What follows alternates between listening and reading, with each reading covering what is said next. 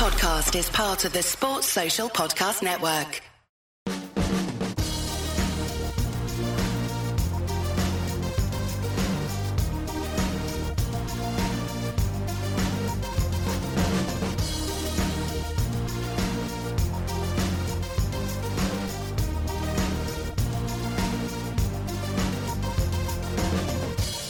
So, hello there, and welcome to another episode of the DNF1 F1 podcast. My name is Adam Burns, your host for this podcast, and joining me on this episode once again is my co host, Mr. Courtney Pine. Courtney, how are you this weekend? You doing okay? Yeah, I'm doing great. Um, just getting over and digesting yet another eventful race, Adam.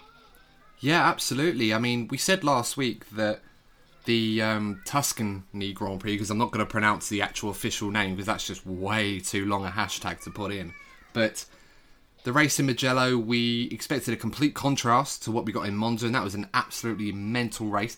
And in fairness, this one was as well, but for completely different reasons to some degree. So I think first things first, we have to obviously pick this apart and go into the finer details. But the uh, headline from the race was Lewis Hamilton winning in the uh, Tuscan Grand Prix at Mugello, his 90th race victory of his career, now putting him one more win behind the illustrious record So set close. so He's close so now, close. set by Michael Schumacher. And uh, considering seven years ago, when uh, before the turbo hybrid era started, and Lewis was finding his feet at Mercedes, winning his first race for the team at Hungary, I think it's fair to say that none of us expected where Lewis would be seven years from now. Obviously, since then he's won six world, cha- well, five world championships. I'm getting ahead of myself now. Um, almost saying six there. I mean, technically it's not over. He's 55 points ahead now of Valtteri Bottas. Although, in That's fairness. I think you and I would probably agree that Lewis is it's his championship to lose at this point. But I don't think we'd have predicted that Lewis would have been on this monumental rise, winning five of the next uh, seven world championships since he's joined Mercedes. And several race victories after that. I think it was. Uh, I think he's nearly won 70 Grand Prix with them something along those lines. I might be wrong. I'd have to check the actual numbers, but um, I think he's now at the point where he's almost won, if he hasn't already won the most Grand Prix for a single team of Formula One. I mean, that might be still Schumacher's. I'd have to check that as well. But Courtney, I think in how would you be able to summarize this incredible display over the last seven years from Lewis Hamilton? Could you have foreseen it back then that he would be literally on the verge of equaling Schumacher's race victories record and, of course, his world championships record, as well as beating several others as well? Now, you know Adam more than anybody. I've always been a massive fan of um, Lewis's from the start of his um, F1 career. But not even I would have expected him to come as far as he has. Um, in terms of not only his innate ability, which I do, I, I do feel that with his ability, he, has always been the best of his generation. I've always been a firm believer in that from, you know, from the Vettel era, shall we say. I've always been a firm believer that Lewis has been the best of that generation.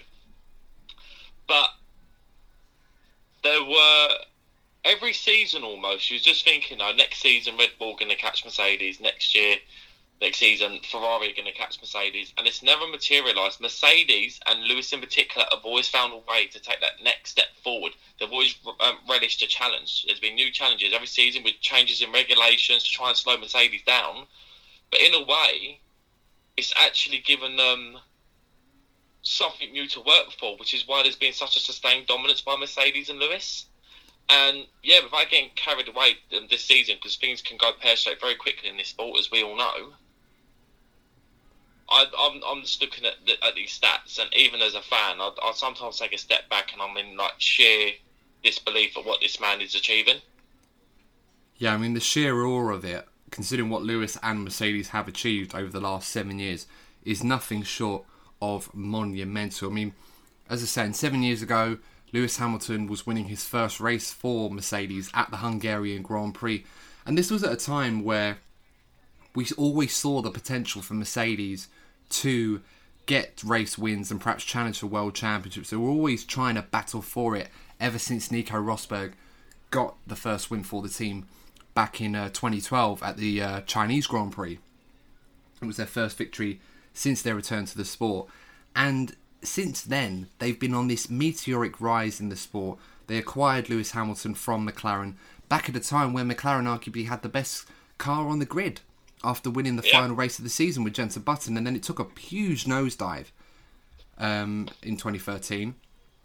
Didn't really work out, and then of course we had the rule changes in 2014. We entered the turbo hybrid era, and since then they've completely dominated it from, and they've gone from strength to strength, and they've never really looked back. And Lewis has really uh, capitalized on this. He's really um, shown or highlighted, I suppose, how dominant they have been, especially in his hands. It's been the perfect combination. As I said, we've seen some famous com- combinations in the past, the likes of Schumacher at Ferrari, obviously Vettel had a time at Red Bull, Senna in the McLaren, um, and obviously Williams with several drivers being successful there in the early 90s as well. It's those levels of dominance where you sort of wonder how long they can keep it going. That's always been the question. When is the next competitive fight? Where is it going to come from? And every single year, not only do Mercedes seem to rise to the challenge, but they also push the ceiling and break the limits that many in, in the sport couldn't believe was possible. They keep doing it time and time and time again. I think this season in particular has been the real surprise of how they've been able to shatter that ceiling of performance and find more performance than other teams have had. You almost think the teams would be closing up to them. They've reached the limit and teams are trying to close up to them, but it's been the opposite. Mercedes have stretched their advantage further, and Lewis has constantly found new ways to improve his own drive, and it's culminated in this unprecedented period of dominance that we're seeing from him right now. But I feel that the race that just occurred in particular, I, I just feel that it highlights how exceptional Lewis is again within this generation, because he's he's won races in many different ways. I know having the best car does help, but he's won in wet races. He's won. He's won races in the past where he shouldn't have done actually, particularly in these McLaren days. But even a race like today, where I know he's only coming against his teammate, but let's not forget, Adam, that Valtteri Bottas, okay, given his standard, he has generally been below Lewis, but he took a step up this weekend. He was fast track practice sessions. He's very close to getting pole position, was Valtteri, and he did overtake Lewis at the start. But given the circumstances of the race, which I'm sure we'll go into with the the red flag standing starts, Lewis overtook Valtteri from second at the first restart, but was able to defend the, uh, second restart from first. And I just feel that he was able to display various strengths of his throughout that race. Yeah, I think that's a good point to make, and um, it, it's been the tale of this season. The fact that I agree with you with Valtteri Bottas, he finally started to show signs that he was ready to take the fight to Lewis, but it's a case of too little, too late.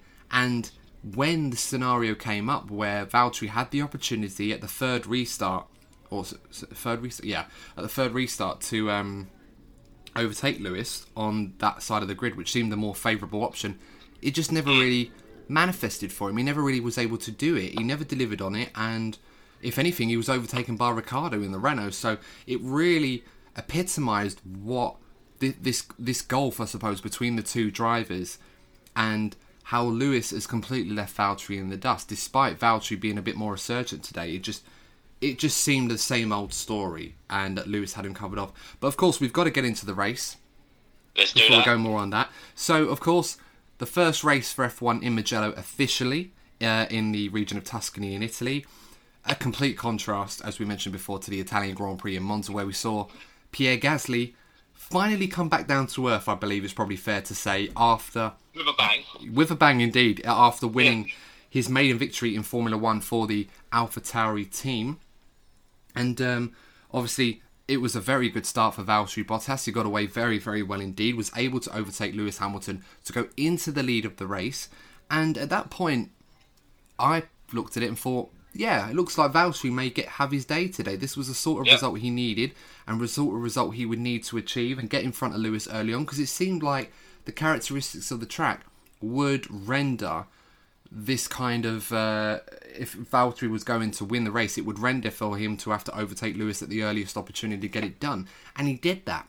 But then the chaos that ensued behind really threw a lot of curveballs and caveats into this race, and obviously the first of which was the huge incident that took place at turn two, where uh, Pierre Gasly, Kimi Raikkonen, and Romain Grosjean, three cars going into uh, turn three and all sandwiching one another, and ended up causing a massive collision which took out quite a few cars, including Max Verstappen. And uh, unfortunately, yeah. Feel them. Sorry, that, that's another moment that we need to note that despite Mercedes' dominance, it's, it's always been felt that the main threat to Mercedes has been Max Verstappen. Now, I had a look at the driver championship. I could be wrong, but I'm going to stand by this. I believe that Lewis, 80 points clear of Max Verstappen.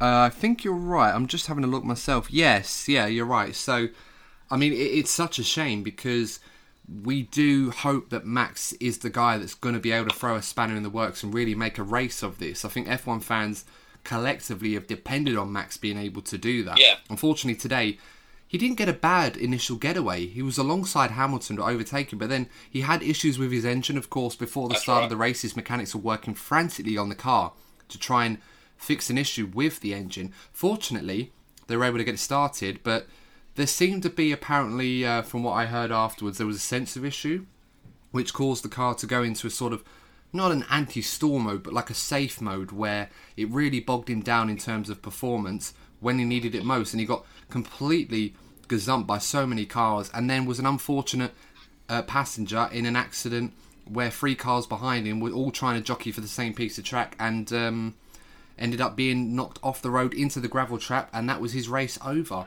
Very, very unfortunate for Max Verstappen. As you can see, very, very frustrated. All none of his own doing and was taken out at the beginning of the race. How did you see that incident, Corny? Because a lot of people felt that um, there was a combination of a few things, but a lot of people seem to think that Pierre Gasly, the race winner uh, from last week, was the main antagonist in this incident. For me, I kind of looked at it as uh, Gasly kind of put his car into a position where he was always going to be at risk of being hit or being sandwiched. Perhaps he should have backed off. And then, of course, Raikkonen just managing to control his car, but ended up veering to the right and Grosjean on the left. It it was always going to end in tears. How did you see that incident? Um, I feel that that particular incident was um, was the result of this track being used for the very first, well, very long time, or even the first time for these um, Formula One drivers. Because if you think about it, when these drivers go to the same circuits year in year out, you know, should say your Spas, your Monzas, your Silverstones, etc. Um, you, they tend to have a vague idea of which lines are best. You know, your braking points, optimum lines, given the car you have. They have. A, they tend to have a a good idea, given that they go there every single season. They've come to a new track, let's say, where there's plenty of twists and turns, and I just feel that they were trying out new lines, and I think one or two drivers, including Pierre Gasly, got a little bit overconfident with that, and that's what resulted in that first crash. Quite possibly. It's a very narrow track and a very much a Yeah. track that relies on the car to be flown. So there's not really too many different lines you can take. I mean, traditionally it's a MotoGP circuit, and uh, it it has been used in the past by Formula One teams. I think it used to be a testing circuit in mid-season. I think around about 2012, I think it was. It was used during the uh, mid-season when they were conducting F1 tests at that time. Uh, so some of the drivers like Hamilton, uh, Grosjean, Raikkonen, Vettel would have had experience there in the past. Some of the older drivers in the field, whereas other drivers, as you mentioned, would not have had that luxury. I mean, Charles Leclerc had done a few runs there, so and he'd also raced in Formula Four in uh, at that race, and so did Lando Norris as well. Also raced in Formula Four, so he was familiar with that circuit. It's not traditionally a Formula One circuit. And of course, we had incredible races in the F3 series and F2 series, and of course, uh, we were hoping for something similar to Formula One. We were never going to get that kind of race, and I think probably a good opportunity to congratulate Oscar Piastri, who won the Formula 3 championship today for the Prema team, the uh, young driver who is uh, part of the Renault Drivers Academy. So he will definitely be a driver to look out for, the young Australian, mentored by Mark Webber, of course, former Formula One driver. And uh, yeah, it was a great day for him and a great day for the Prema team, Italian base as well, to win the championship on their own patch. He's definitely a, a name to remember and to look out for in the future because I'm sure he will most likely get promoted into the F2 series, perhaps with the Prema team as well, depending on what happens there with the likes of Mick Schumacher as well. So that's definitely one to keep an eye out for. But that kind of track, it, it's not one that you would expect tight racing in Formula One. It's not built for that purpose. It was built originally as a test track and as a MotoGP circuit as well, where it's often there. And as you mentioned before, you see Formula One cars going closely together. It was always going to end in tears, and it was one of those incidents where Max Verstappen was trying to be conservative when he got bogged down, and he unfortunately he was tagged and taken out the race by a couple of drivers who were trying to be over aggressive at the start. It was one of those tracks, perhaps because of its nature, people were trying to make up as many places as possible off the start because they felt that if they got held back, they would struggle to make up places during the race. So, so many different ways that you can look at it. But of course, we fast forward to that safety car that came out in response to that and then this is when the chaos started to ensue. With the safety car restart, we were about lap, uh, nine laps in, I think it was, but in the safety car was coming into the pit lane, and the back straight is over a kilometre long, and it was a massive headwind. So slipstreaming and DRS were going to be even more overpowered, or OP if you like, than they would normally be. And what happened, for those of you that didn't see it, was Valtteri Bottas weaving as you would expect normally and going slowly, but not going too fast or too slow, but mm. was waiting to the last possible moment to get going. Now, the rule is with a safety car is once the race gets underway, you cannot overtake until you cross the start finish line, which Valtteri left as late as possible to defend from his teammate, which seemed a sensible thing to do.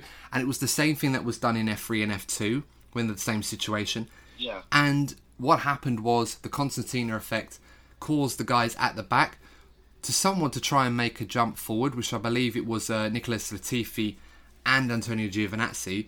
And because you had cars in front that were going slowly and they were going fast, it caused a massive collision, which took out, I think, around six or six cars. I believe five or six cars. Yeah, it was. It was um, six. Yes, it was. I think it was six at the first red flag. I believe. Yeah. Yes, uh, I, think, I think it was uh, obviously Latifi, Giovinazzi, Magnussen, Sainz, um, and I think actually I think it was just those four because Esteban Ocon went out a bit later. But it caused a huge crash, um, and of course that caused the first red flag. Now, I've got to ask Courtney. Uh, I mean, we were sort of going in and out of what how we felt about that incident, but how did you see that incident? Who do you, do you think Valtteri uh, was to blame for that for slowing the pack down too much, or did you feel that he did everything right and perhaps it was caused in the midfield? Where where was your stance on that incident? I feel that it was an unfortunate accident, to be honest, because I feel that Valtteri was doing like was doing the right thing. He's protecting his lead. He he complied with the rules. I just feel there was almost like a miscommunication because you know they can't. If you're at the back, you know, like Latifi, you can't see what's going on when you've got like what 10, 12 cars in front of you between yourself and Valtteri. You can't see what's going on and all they saw, all they saw, was a green light. So, uh, particularly, you got you got to imagine. I, I know these guys are supposed to be the, the pinnacle of their sport, but you got to imagine the level of adrenaline these guys have got driving these cars. They've seen a green light, and I just feel that, and have an instinct where they want to win. These guys doesn't matter if they're at the top or the bottom, they all have such a hunger to win. You put that together with adrenaline, you see a green light, you're going to go, aren't you? Yeah, no, absolutely, feel, yeah. That's the thing, and I feel there was. I just feel there's a miscommunication almost with the dash light, and I think Carlos Sainz touched on it. I think it's something they need to look into because they can't, they physically can't see what's going on ten cars ahead of them. So it was a miscommunication. So I don't, I don't blame a particular driver, but I do understand the anger from the drivers involved because that could have been really nasty. Yeah, no, I absolutely agree with you. And uh, for those of you that are hearing a little bit of background noise, I do apologise for that, and also hearing me try to clear my throat. I've been shaking off the remnants of a cough lately, so it's caused me to have to clear my throat a little bit every so often. So I do apologise about that if you are picking any of that up on the podcast. But I absolutely agree, Courtney. I think the nature of the circuit, as I said, as we said before, that it warrants drivers to try and take every opportunity that they can to get overtakes done as and when they can do it because it's not an easy track to make overtakes on with the exception of turn one. And what we saw was a situation where Valtteri Bottas was he was weaving to keep the tyres warm of course but that's absolutely fine. He wasn't going fast and then slowing down going fast and then slowing down which we have seen some drivers do in the past when leading a safety car queue. Um, Lewis talked about the safety car lights going off a bit later than they probably should have done. We obviously we saw the green flag, which is telling the guys behind that it's okay to go racing. But I think the one thing that I noticed was a lot of the guys in the midfield were spreading out all over the place, trying to find the right piece of track to get onto so they could take advantage and anticipate when Bottas was going to go. Yeah. And that's totally understandable. But the fact of the matter is, is that the safety car line to when you can start overtake is the start finish line. It, it, we've gone past the days now where the safety car line is a bit further back, i.e., before the last corner. Perhaps that's something that should be considered in the future for safety. But similar to how Baku works, the drivers behind are always going to get edgy and want to try and get a move on and try and guess when the leader's going to go. And unfortunately, we ended up with a situation where Valtteri did what he had to do, which was in the rules and seemed perfectly fine to do but it always takes one person to go for it and then it prompts everyone else to go. But then there are people that aren't doing it and you mistime it and you create an incident like that. So it was very dangerous um, the incident itself but I do not lay any of the blame at Valtteri Bottas and I'm certainly glad oh, no. that the stewards did not feel that way either because it certainly was not his fault. I've seen other drivers I've seen, even seen Lewis Hamilton in the past uh, not that he mentioned Valtteri Bottas in this instance, but I've seen quite often when he's led the safety car, and Sebastian Vettel as well, they've done this. They've gone fast and a bit slower to try and tease people as to when to go, but then they bunch everyone up and it's almost a little bit more dangerous than you like. But this situation, Valtteri was definitely not doing anything wrong, at least in my opinion, at least. Obviously, feel free to let us know what you guys think as well in the comments section below if you are watching this on YouTube. So uh, obviously we're moving on to the next part of the race. We had the red flag, which uh, unfortunately caused us to lose another driver. We lost Esteban Ocon, who had uh, a brake issue. His brakes were completely charred and melted at the rears, and uh, there was a danger that he'd be in a similar situation to Sebastian Vettel at Monza. Now, the brakes weren't going to be used as often or as severely round Mugello. Usually, the slowest gear that you would take round days around third. So not really many braking opportunities, or at least heavy braking opportunities like you get in Monza. But unfortunately, it was unsafe for him to continue and had to retire from the race. But as the race went on, uh, it, it just it started to develop quite nicely, and obviously. Charles Leclerc had a great start for Ferrari, getting up into third place. But then, as the race went on, overtake after overtake after overtake, we saw all the hallmarks of where the Ferrari was struggling, not just in a straight line, but also in the corners. I mean, despite how it uh, ended up for him, that must have been a very, very horrible thing for Charles Leclerc and Ferrari to be seen on what was their 1000th Grand Prix this weekend. Well, yeah, I mean, if you think how many cars finished in the end, wasn't it 12? Yes, 12. It was, it was 12 and they finished. Was it uh, eighth and tenth in the end, yes. you come on, like I know. Again, we've had the conversation many times. But come on, there are twelve cars on the grid. Ferrari, the biggest team in Formula One history, finishing eighth and tenth out of twelve cars. That is just not acceptable. It doesn't matter what's gone on with the engine or anything like that. That that's simply not acceptable for for a team of that size. Hmm. It's very, very difficult for Ferrari at the moment. Of course, we're going to talk a bit more about them as it is their 1000th Grand Prix as a bit of a celebration, but obviously looking at where they need to go moving forward. But it was definitely a difficult race for them, although the results were better than they have been in the last couple of weeks. So I suppose it depends on which way you see it. Given where they probably feel they should be, it probably wasn't the worst possible result with both of them scoring points in the race. But obviously, we go back to the second restart, or the second start of the race, where Valtteri Bottas was leading the way, and then it was a standing start, and Lewis Hamilton completely got a great getaway and got ahead of him into turn one. And as the race went on, it just felt that Lewis had the race in the bag. Valtteri was trying what he wanted to try on strategy. I mean, he even said to the uh, engineers or, or strategists that whatever we do at this next stop, put me on a different set of tyres to Lewis Hamilton. Now, that's quite an audacious call to make when you are like running that, as the second car. It's a good one from Valtteri. Yeah. I like it because it shows that you know that intent to really attack Lewis, and this is the only way he knows how to do it. Unfortunately for Valtteri, he'd not looked after his tyres as well as Lewis had. Now you can say following the car in front, being a couple of uh, within a couple of seconds, it's always going to uh, create more heat, more turbulent air. It's always going to damage the tyres and add even more load and stress onto them. What was already a very difficult track to manage tyres with the high speed corners that they had. Valtteri kind of lost that. Um, rec- I suppose the validity of the request when he ended up having to pit first because what happened was is that he pitted onto the harder tyres and when Lewis came in uh, under the safety car uh, he had he went straight onto the harder tyres as well so I suppose Mercedes from what I gathered they probably felt perhaps they could honour that request for Valtteri but given he made that stop first why would they then go out their way to put Lewis on a different strategy and risk compromising his race when Valtteri hadn't really given them anything to sort of give him preferential treatment. No, it wouldn't have made any sense at all, and I feel that it would have caused would have caused a lot of upset within the team. And there is, however, there is this argument that Valtteri uh, this season probably too late, but going forward, Valtteri does need to be rattling Lewis's cage a little bit the way that Nico did. He needs to be looking at Nico Rosberg as an example because he successfully successfully done it in 2016 with with it a little bit of engine luck, uh, reliability luck, but he did manage overall to get into Lewis's head. And you haven't seen you haven't really seen Valtteri do that yet.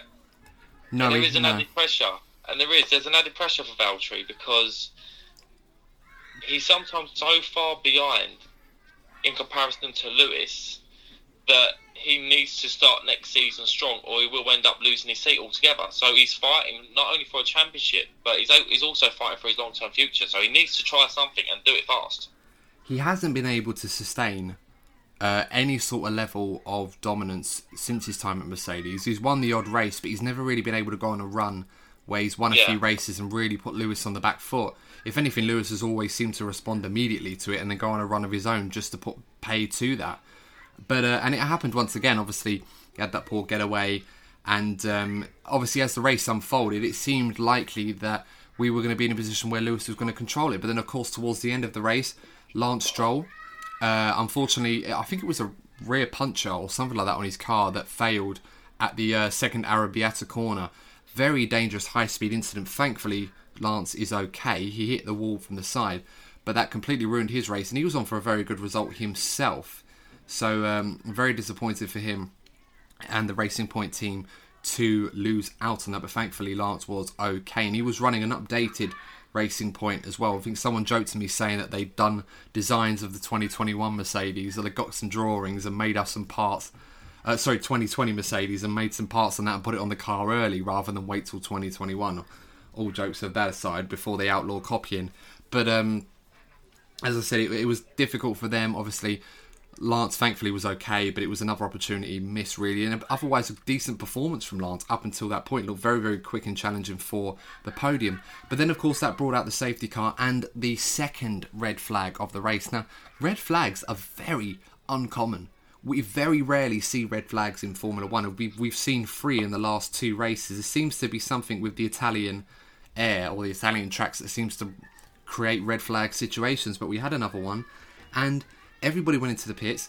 But this is kind of where a bit more of the chaos ensued. It, not necessarily in a destructive way, but um, just looking through the field, this is where it started to shift up the order. Because by then, Daniel Ricciardo looked like he was uh, in a good position to finish in the top three. Yeah, it was. And uh, Alex Albon obviously didn't really look like he had too much to answer with. And uh, what happened was with the red flag situation, everyone had a fresh change of tyres, a little bit of a shuffle of the order. But what it ended up doing was creating another restart, and this time the roles were reversed. Lewis Hamilton was ahead of Valtteri Bottas on the grid, and we expected Bottas to really challenge Lewis into turn one, and unfortunately, Bottas got a poor getaway. Not only did he not get past Lewis, but Ricciardo in the Renault overtook him temporarily to take second place, and that completely ruined Valtteri's race towards the end of it. Of course, Valtteri did get past Ricciardo again to take second place, but he just had nothing to respond to Lewis Hamilton, or if he did try to catch Lewis, Lewis always had that extra time in his pocket to use as and when he needed to. Well, yeah, um, in that last stint, we'll, we'll call them stints, given there were like two uh, two big breaks. In that last stint, again, it just this just comes to show the level of dominance Mercedes have. Um, they were both they just they ran away at the front, and they were just um, basically having like a little duel. It was almost like a little game were having, trying to get fastest lap. One would have a go, Valtteri went fastest and then Lewis had a go and he got fastest lap himself at the end. So that was a story of the third part when it comes to the Mercs. But um, but the other main story comes from that last stint was seeing uh, Alex Albon get the jump on Danny Ricciardo. Um, as happy as I am for Albon to get his first podium, given the, the tough times been going through, I was gutted to see Daniel miss out on that podium, mate. I really was. Yeah, no, I absolutely agree. Although it was great for Alex Albon, but um, I'm just looking at the time, and I think it's a good opportunity to wrap this up. But as was obviously uh, for part one at least, and uh, we'll come back for part two to discuss some of the other drivers. But of course, at the end of the race, it just ended up that way, and Mercedes getting another one-two uh, for the season. It just seems that this dominance is going to roll on and roll on for this Mercedes, and Lewis Hamilton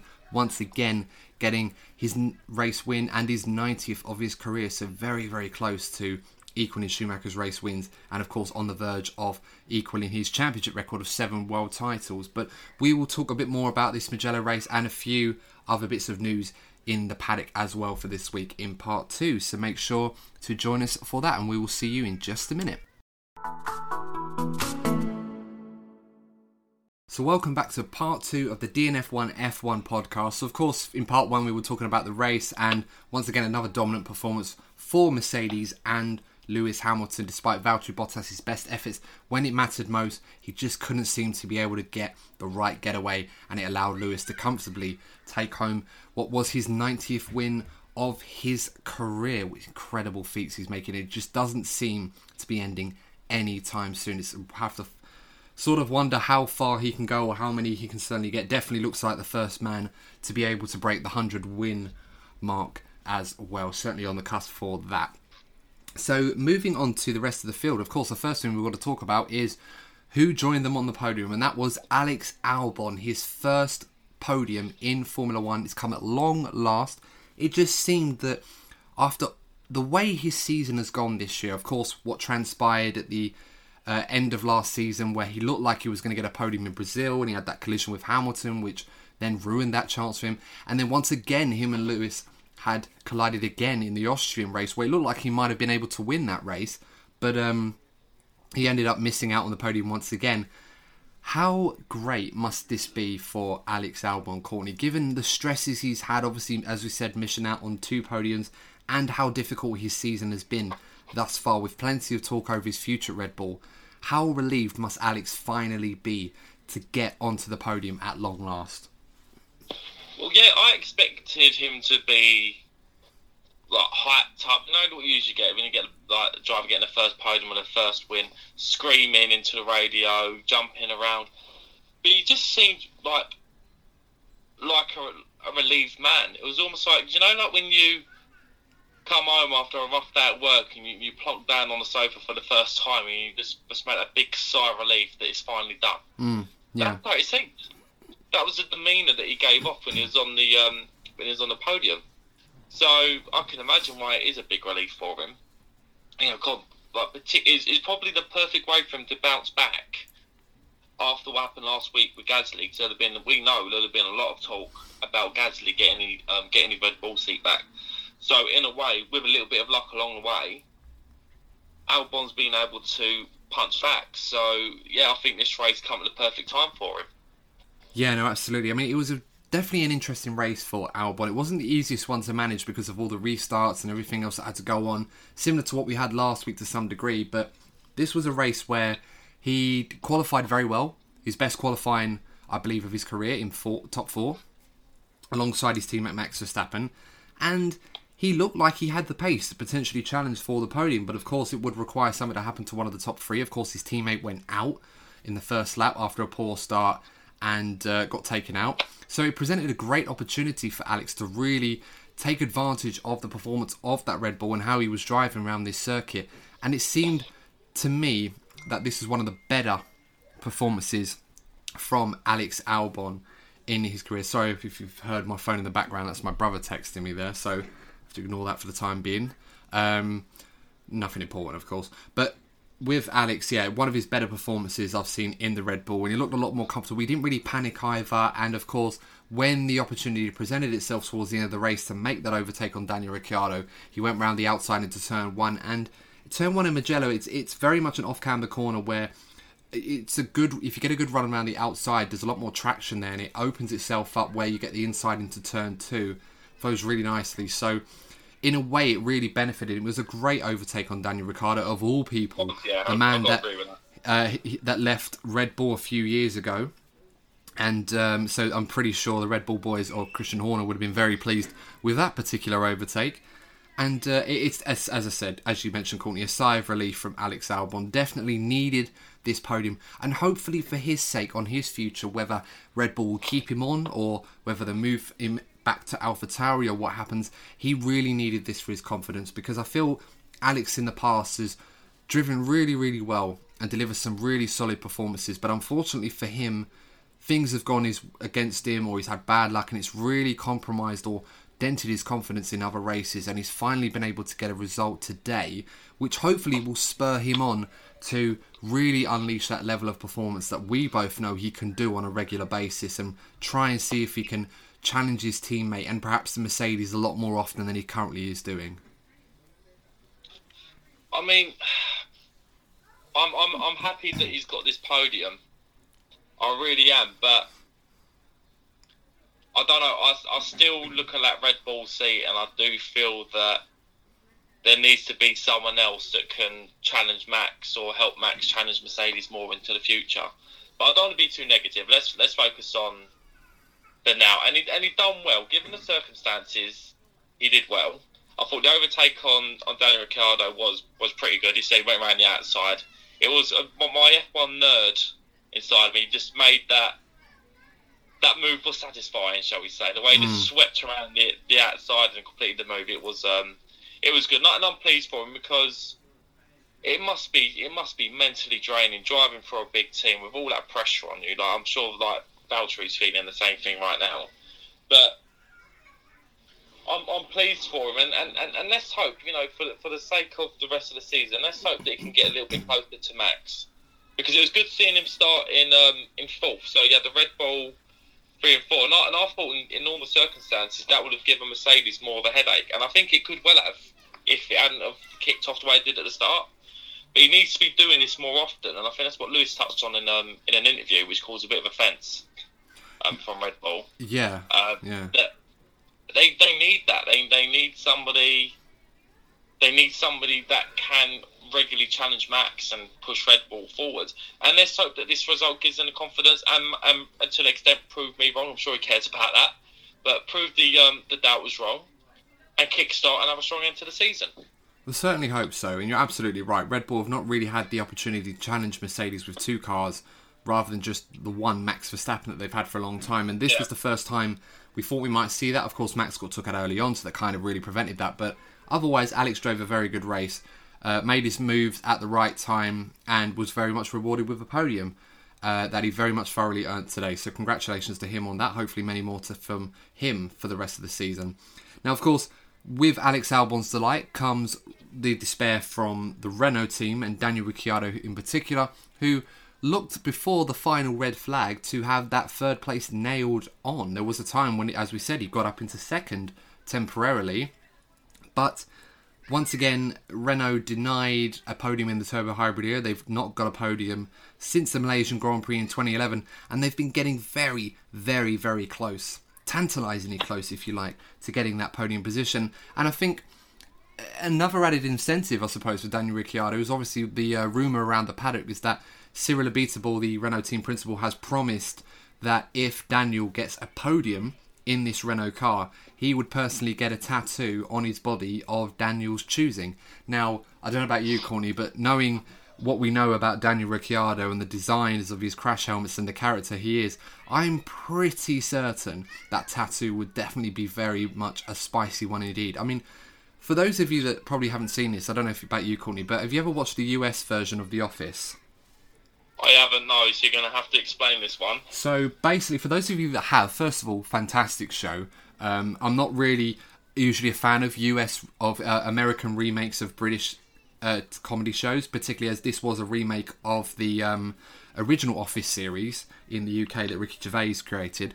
But this is the one obviously starring Steve Carell um, and in in this particular episode, the uh, manager of the branch, Dunder Mifflin, Andy, he, uh, he promised he, he, wants to get his staff motivated to do more work and produce better sales. So he rewards them with a point system, and one of which uh, has the uh, end result being Andy would promise to get a tattoo on his re- on his derriere, if you like, uh, and the team would have to choose which one he would get, and they achieved this in a day it was ridiculously hilarious. They all just started working together really hard, got it in a day, and he got a very awful tattoo design. Obviously, it's TV, so it wasn't real, but it was hilarious nonetheless.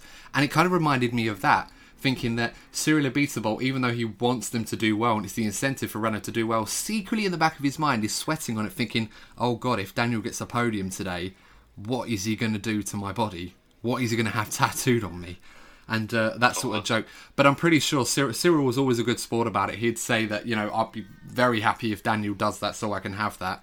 But um, thoroughly disappointing considering that Renault and Ricciardo drove a very good race and looked like they may have been able to finally get their maiden podium in the turbo hybrid era. But alas, uh, the red flag came out, bunched the field up, and allowed Alex Albon on fresh tyres to get behind Ricciardo, make that overtake, and take that third place just at the death. So, I mean, Ricciardo's been on the podium plenty of times. I'm sure this one would probably been up there for him uh, with his time at Renault. Is it fair to say that Renault, of the last couple of races, seem to be the team making the most gains? They seem to be moving up the order very, very quickly does this mean that there are signs to be more positive for the Renault team about uh, the rules changes and that perhaps they may be on top of things in the future and may be able to challenge for race wins again? Well, it does seem that's the um, direction they're certainly aiming to go in. I mean, the, the first real impressive performance I saw from them in recent times was Spa, and I, and I, I thought I might be uh, track specific. But we've gone to three different you know, three different circuits that have slightly different characteristics, and they've been strong in all three. So the consistency shows they should be optimistic. They've got um, they're making a change in um in name, aren't they? Going to is it called Al- Alpine Racing? We spell Alpine, but it's pronounced Alpine. Alpine, yeah, yeah. I'm not French. No, I've said it in a very common English way. We're still going to be calling it Alpine, um, even though it's technically Alpine Racing because it's French. So uh, you know, may we, may we. But uh, yeah, I, I, think I think they're, they're showing ambition. They've brought they've brought back um, Fernando, regardless of uh, some of his misdemeanors in the past. He is still a massive name in the sport, which will bring in sponsorship and revenue. And they must be looking at 2022 with um, plenty of optimism. So yeah, it's certainly the start of some kind of um, well, some kind of rejuvenation for Renault because last season or so they were right towards the back. So. Mm I like, I like, I like to see the big manufacturers challenging at the front. I'm a, I'm a bit of a purist in that sense, so I hope this continues.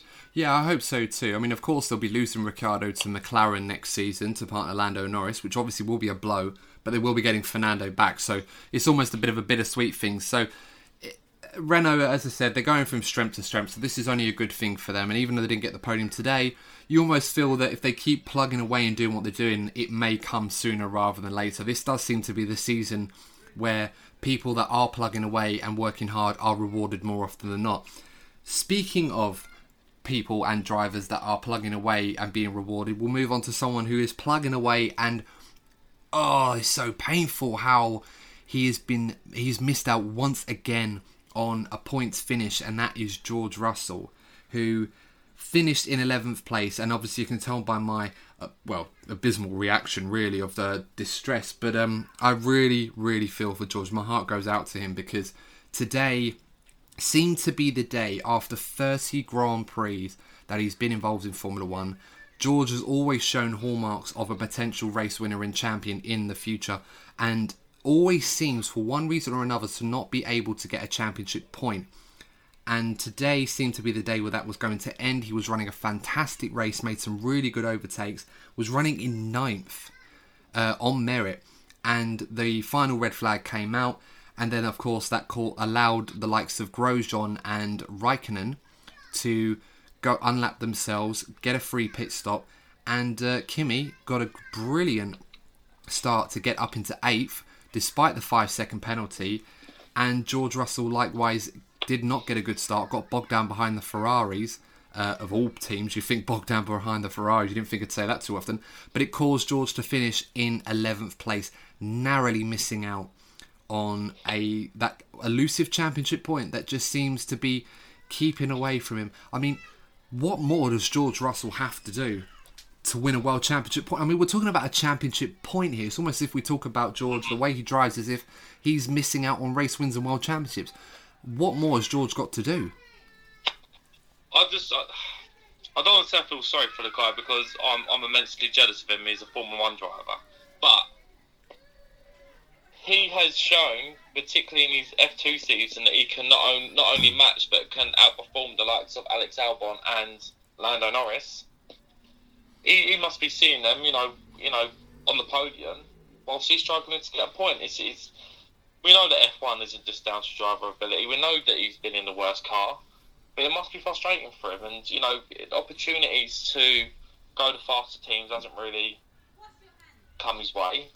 And he is the, the guy in F1 terms is definitely due a break.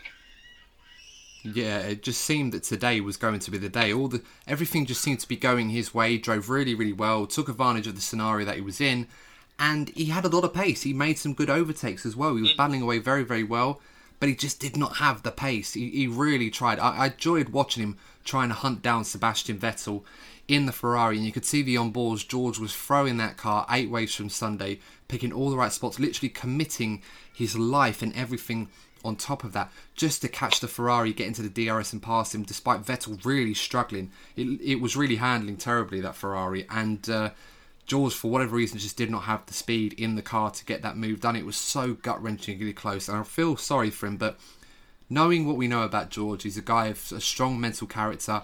30 races in a row now, he's outqualified his teammate. I mean, not even Lewis Hamilton can oh. boast a record like that. So that is an incredible statistic from George Russell. And he has been improving his racecraft. I think one thing I've noted from George in Formula One is that his racecraft has been a bit uh, lacking I suppose, compared to what we expect from him. But in recent races, he's definitely stepped up, and I really hope more opportunities like this come for George. But as I said before in last week's episode, I think the real problem for George is there isn't really a stopgap move for him into the Mercedes seat where he can go into a kind of like a halfway house team, if you like, under the Mercedes program. Naturally, you'd think that'd be Racing Point, which will be Aston Martin, but I'm pretty certain now that we know what that lineup is going to be for next season. So it doesn't yeah. really exist for him. He has to just jump all the way into the Mercedes. And until things change fundamentally there, I just can't see that happening. Uh, at least until 2021, if it happens in sorry 2022, I should say, if it happens then at all. So hopefully for George, he will get over the line. But it, once again, I, I, I mean, he couldn't have been any, he couldn't have done any more, to be honest, to win a world championship point today. So hopefully he will get that, and I'm pretty sure he will celebrate it like a world championship when he eventually does do it. He's too good to not be doing well in Formula One. So uh, all the best for him. And of course, the Williams team in their first race with Dorilton Capital, they would have loved that.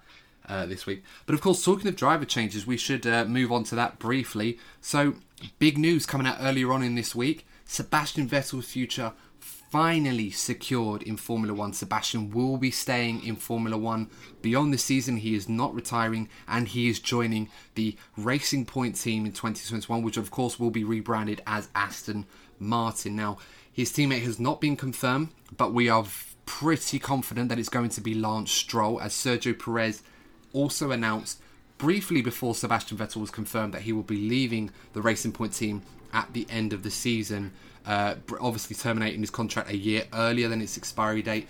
First things first, Courtney. Um, are you delighted that Sebastian is staying in the sport? And of course, if you are or not, do you think this is the right move uh, for Sebastian and the Aston, what will be the Aston Martin team? Well, yeah, he's one of the um, he's one of the biggest names in the well in this generation. You know, you don't you don't want to see him go out the back door. He doesn't he doesn't deserve that.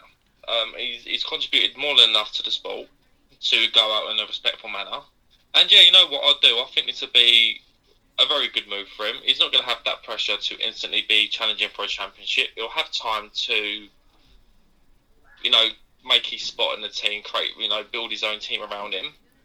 And I really do believe that this could give him the kind of reset that we've seen with Pierre Gasly at, um, at AlphaTauri. He's gone from he's going to be going from an environment at Ferrari which seems to have just gone plummeted, where he doesn't seem to feel valued, and I feel he will be given that he'll be given that respect at, um, at Aston Martin.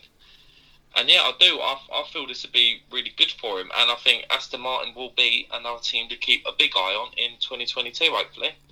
I think reset is the key word that you've mentioned there. It's a very important word in this context where the last year, perhaps year and a half for Sebastian Vettel at Ferrari has been less than savoury.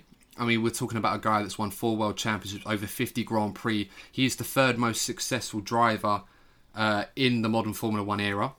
Um, only Hamilton and Schumacher really have won more. Of course, Fangio has won one more world championship than Sebastian Vettel. But when you look at the statistics, arguably only Lewis and Schumacher have done more. But we're talking about a guy that's achieved all these things, was dominant for the early part of the 2010s, 10 years ago, and still has a lot to offer to Formula One. As I said, he's only 32, I believe, and you know, people have been talking about will he stay, will he go from what we know about Sebastian, he's not the sort of person that just wants to walk away in Formula One, but at the same time, he always wanted to have a project where he can be involved in and be happy to be part of. He just didn't want to languish at the back of the field. I mean, he's getting a taste of that now in the Ferrari, and that's certainly not something he wants to be doing for the next three or four years. Of course, we don't know how long his contract is going to run until, but this is a project at Aston Martin that we feel is going to be a very positive one for the team and for Vettel himself. It just seems they have all the ingredients there. They have the financial backing, obviously the rule changes that are going to come into effect in 2022 with the budget caps. They've got the new facilities, they've got the new simulator uh, uh, at Brackley near Mercedes. Everything seems to be falling into a place where Aston Martin is going to become a powerhouse in Formula One, and they've basically put their faith in Sebastian Vettel to be the main protagonist for this uh, rise in the sport to challenge the likes of Mercedes, Ferrari, uh, McLaren, Red Bull, Alpine, as it will be. Uh, I'm never going to get used to that name, but still, no. you know, this is what they need to be doing. And I think, as much as we love Sergio Perez and how much he is offered, and of course, we should not forget Sergio Perez single handedly with his sponsorship uh, kept Racing Point going when it was Force India. That period where he kept it going uh, kept people in jobs in order for them to secure this uh, takeover from the consortium led by Lawrence Stroll a few years back to keep the team going. That should not be forgotten. And Sergio has definitely been very, very quick, although he's had difficulties this season where Lance has been very good as a teammate. Uh, he's obviously suffered from COVID. Uh, we had to take those two races off. So, for Perez, do I think he will be leaving the sport at the end of the season? I don't think he will. I think there will be an opportunity somewhere, but will it be one that will entice him to stay? There are going to be other projects and other series, maybe IndyCar or something like that. I think the McLaren IndyCar program uh, did say they'd be interested in taking Perez on if he wanted to, which may be an interesting move given his uh, obviously being Mexican, being a lot closer to home, racing in the American series. But it's a move I think we knew was probably going to happen for some time. It just seemed on the cards, and it benefits everybody involved. It benefits Aston Martin, it benefits Sebastian Vettel, and I think, as we saw before, the how difficult it was at Ferrari towards the end of his time there, and how the car was no longer suited to his style of driving. I mean, you and I have said before, Courtney, in previous episodes, that Sebastian Vettel in the right car that's suited to his driving style and everything catered to his needs, where all he has to do is drive the car, is a formidable yeah. opponent for anybody in the field. And I think that's something we've not seen for the best part of a year and a half now, Ferrari, where that's kind of gone away and it's shifted in Charles Charles Leclerc's direction. At least not the car has anyway. And that's why we're seeing Sebastian more than just languish behind Charles at most circuits. He's really, really struggling. So I'm really happy Sebastian is staying, and I'm really happy he's going to be shrouded in an environment that's really looks like they've got everything they need to get the best out of him in uh, the next couple of years. So, yeah, I'm just yeah. hopeful. Yeah, sorry, mate. I am. I'm just hopeful that this does work out because you do. You want to be. You want to be seeing the big names like Vettel, um, Lewis, Max Verstappen. You want to. You want to be seeing and, and and Charles. Let's not forget Charles because I consider him as one of the big guys now. You want to be seeing them all up the front, tussling for the for the for the big wins and the big and the big points finishes. You don't you don't want to. It, it's it's funny to start with when you see like one of the rivals of your favourite driver struggling. It, it's funny to start with, but it just gets to the point where it's genuinely sad. Hmm. So you know you want to be you want to be seeing a driver of his caliber up at the top because he, he's he's wasted where he is at the moment. Yeah, you're right. And uh, obviously, we wish him well. And uh, this is an exciting move for them. But of course, we will be discussing what we think is going to be happening in the driver market because we're obviously coming to that period now where some seats have not been confirmed, some opportunities available, lots of things that can be happening. But we'll be discussing that next week's episode because this one is nearly an hour long and uh, we haven't got time. We, we want to give a. we do like the talk. We want to give a full um, analysis of what we feel in the driver market. So we're going to be covering that in next week's episode. Obviously, we don't have a race next weekend. The Sochi race in Russia will be two weeks' time on the weekend of the 27th of September. So we will be discussing the preview for that race next week, as well as our thoughts on the driver market as well. So the final part of this podcast now is uh, this weekend was the celebration of the 1000th race for Formula One's oldest and most successful team, Scuderia Ferrari. Now, of course, you guys listening on this podcast for a while now would know that I am a Ferrari fan, although I do try to remain impartial on this podcast. I think I've uh, criticised Ferrari more than praised them on this podcast, so I think I'm perfectly balanced in terms of my partiality for the time being, for as long as that continues. But as a reflection on Ferrari's um, impacts and and uh, importance, how relevant they are to the sport and what they've achieved, it's nothing short of incredible in any way of putting it uh, compared to any team in any sport. I mean, just looking at the stats, of course, 1,000 races they've now competed in, 15 world championships, 16 constructors titles, 238 wins,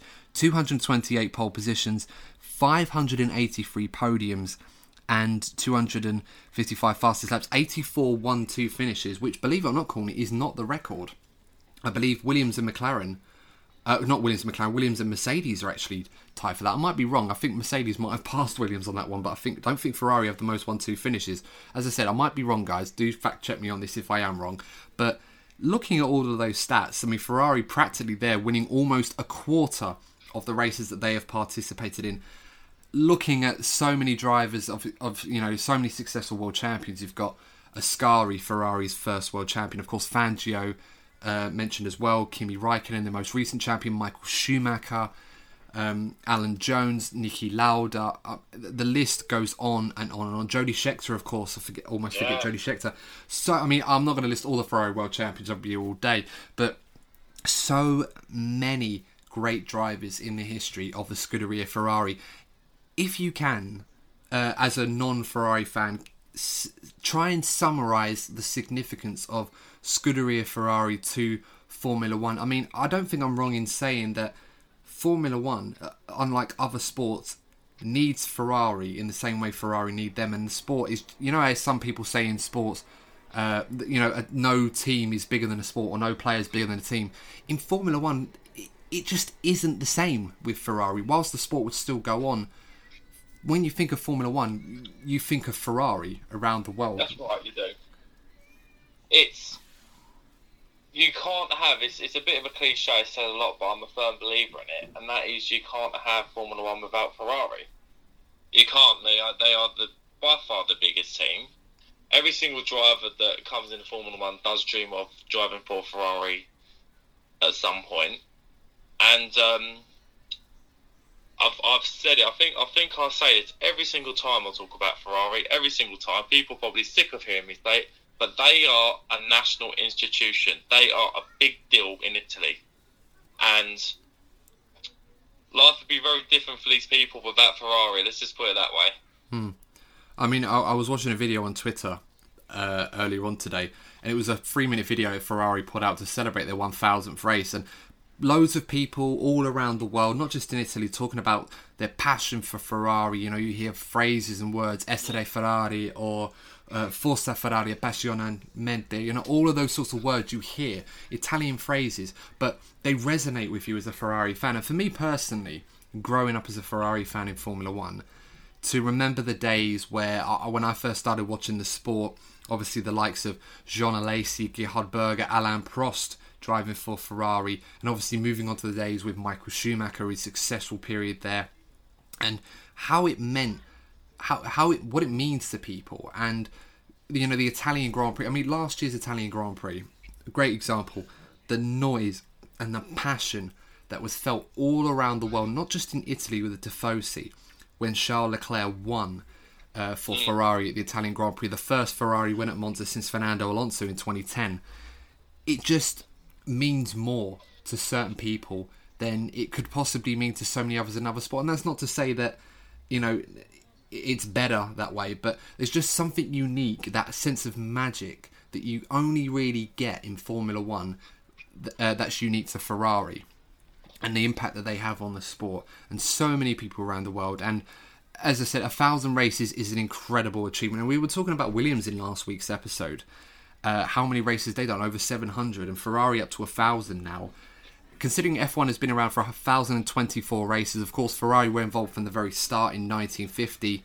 Enzo Ferrari founding the car manufacturer in 1927, and obviously going on to make the brand that I mean, if, as soon as you think of Formula One or even road cars, one of the first names is going to be Ferrari for a lot of people. So, congratulations to everyone involved there, and uh, here's to the next 1,000 for them. But of course, we do have to discuss, whilst we celebrate Ferrari, of course, it was a lovely tribute for Ferrari to celebrate their most successful driver, Michael Schumacher, who sadly uh, is you know he's not with us at the moment, but he is still recovering from what we understand. Of course, it's very very private the news on his updates on his health, so we hope that he can recover to some level where we may see him at a Grand Prix soon in whatever capacity that may be.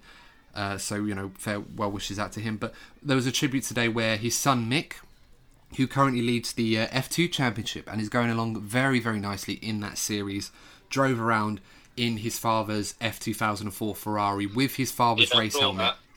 absolutely brilliant. And uh, it made me miss the v10s a lot. It really did. Um, just hearing that car brought back many many memories of uh, michael being successful. So it's beautiful to see. And of course seeing his son doing so well in formula 2 this season. And he may well end up on the formula 1 grid for next season but of course we will discuss that. But going back to ferrari where they are right now of course we reminisce on the history and we just look through some of the better moments uh, and what they've achieved in the sport where are the issues with Ferrari, Courtney? If we can sum this up in the last uh, five minutes or so of this episode, where are the main issues of Ferrari? Why they're in the position they're in? And what do they need to do to get it right going forward? Because at the moment, they seem to be stuck in a position where we know they're bringing updates to the next race in Sochi because that was confirmed by Leclerc and Vettel, aero updates. But where are their problems and what do they need to do to go forward? I think the problem, um, it would be ironic. I'm going to go deep into Ferrari here, given is supposed to be a celebration. But I feel that the problem with Ferrari is deep within its very culture. I've said it many times on here. Ferrari is a pressure cooker environment, and they do need. I feel they need to reform. And who who knows? Maybe with this, maybe with these um, management changes, they will.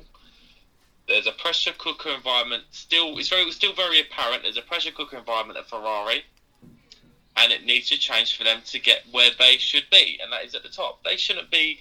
They shouldn't be getting overtaken by Alfa Romeos, who are seen as a customer team. That that shouldn't be happening. Not not for not for a, a team the size of Ferrari.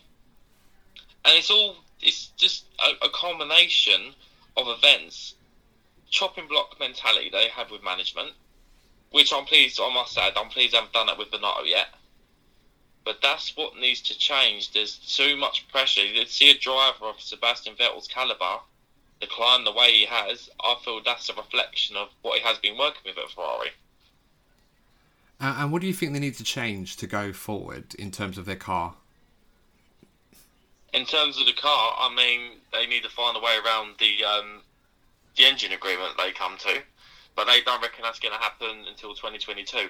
I feel that's a good move, though. I feel that they've actually stated the 2022 thing to take the pressure off them for the rest of this season and next, gives them some time to kick-start. Maybe maybe they are planning to start from, which I said, which is the very culture of the team. It gives them time to do that, which I, and I do think that's a good move for them because every season, you said it, we've, we've both been saying about how big they are. They, they are. they expect to be challenging for the championship every season, and if they start slowly, there's massive pressure. So to take the pressure off the rest of this season and next season, I think is a great move, and it could bear good fruit for them going into 2022. I certainly hope so. I mean, as a Ferrari fan, from what I've understood about this car, aerodynamically, it's not very efficient. I think that's the one thing we have to admit. I mean, the engine stuff aside, I mean, I've heard quotes from personnel at Ferrari in, in news reports, and they usually say the same thing. They usually go and say, rival teams will kind of look at it and say, if you have around 60 to 70 brake horsepower more than everyone else, based on their old engine they had last year, you base your aerodynamic concept on that, which is to design a car with a bit more drag so that it can be faster in the corners because you've got the extra power to uh, go against that drag, so it doesn't really affect you as much as it would do with an engine they have now. And then you don't mind if you have inefficient downforce because you still have the engine to really get you out of trouble. Since Ferrari have lost that following the controversy they had with the agreement with the FIA, which to this day we still don't know what they found. They obviously found something that Ferrari was doing wrong, and for some reason I don't know want I don't understand why these details were never really formally published because there's nothing for Ferrari to lose. There must be some sort of financial settlement or something. We're not going to get into that because um, that's pretty much old news now. Even though the other teams would still want clarity, it's not really a factor uh, that everyone's really worried about as much as it would have been if Ferrari was still winning races in 2020. So, you know that that's the one side. But now that Ferrari have lost that performance cushion, they kind of have to swap over to the other extreme now. Uh, and it's not possible for them to achieve that in a short space of time. They are pretty much paying the price for developing a car in the wrong direction over the last two years. So this is why in recent races where Ferrari has slowly fallen down the order a bit more, other teams are developing Ferrari haven't. Ferrari's aim now is to build a car that's more aerodynamically efficient, um, with less drag and a bit more downforce. That is really, really hard to do in the time that they believe they may be able to do it. And we don't know if this will work. This may not work for them. And uh, I'm hoping that Ferrari will address these issues and what John Elkann has said about them moving in 2022, where their realistic, realistic targets are, and they're able to de- develop a car that can challenge for race wins and world champions in 2022. I don't think it's going to happen anytime soon. I think next year might be a bit better for them with the uh, the rule changes to reduce downforce by around 10% again. To simplify it a bit, it might help them out, but it's going to be a big ask for Ferrari to be challenging where they feel they should be at least until 2022. So I think that's a good place to uh, end off this part of the episode. Of course, it is a celebration of Ferrari's 1000th race, so you know it's a fantastic occasion for them. Of course, not the result they'd want, finishing eighth and tenth position, but their first double points finish in quite a while, so that's something to celebrate none the less. well, ish, I suppose. I mean, Charles Leclerc did perform well, but the car was always going to be going backwards despite an incredible qualifying performance. And he's going to be pivotal to Ferrari's success in the years to come, but we'll discuss that in more depth. Until then, guys, it's been a bit longer this episode, so we do appreciate that. There was so much stuff to cover. We didn't anticipate this time last week we'd have an episode this long. But in next week's episode, it's not going to be as long, so do not worry. A bit more normal service will be resumed, but we'll be covering the driver market, what we think is going to be happening, any other news that comes up in the week or any changes, and of course, a preview of the Russian Grand Prix in Sochi, which will be on the weekend of the 27th of September. Until then, guys, make sure to follow us on social media. On Twitter, we are DNF1 uh, underscore podcast, and of course on Instagram as well.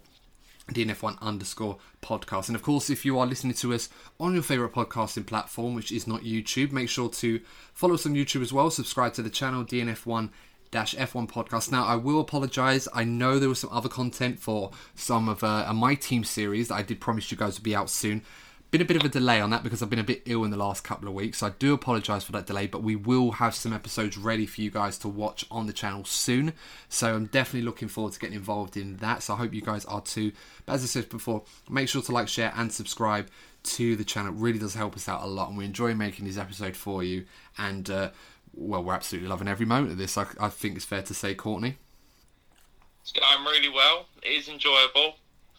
We do like to waffle on, but uh, I just think it shows how passionate we are about this sport, and uh, we uh, we've got a long way to go, but I feel that we're improving with time, and uh, and yeah, I'm really looking forward to uh, the direction in which we're going, mate. Yeah, and we've definitely got some new things that we're going to be introducing soon to you guys in the future. So make sure to stay up to date with that as well. And speaking of time, I think we've taken up enough of your time, guys. We're almost breaching 70 yeah. minutes now on this episode. So I think we're going to wrap it up here. So thank you very, very much, everyone, for tuning into this week's episode. And those of you that have supported us from day one, or if you've just joined us, thank you for coming along on this journey. We absolutely love having you here, and we're hoping to make more great content. So until then, guys, stay safe, stay healthy, and we will see you on the next DNF1 F1 podcast.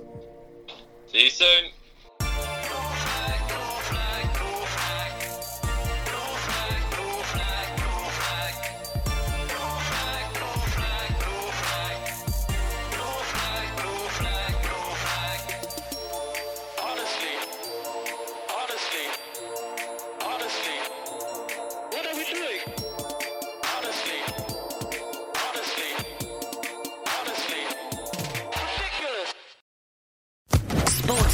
Podcast Network.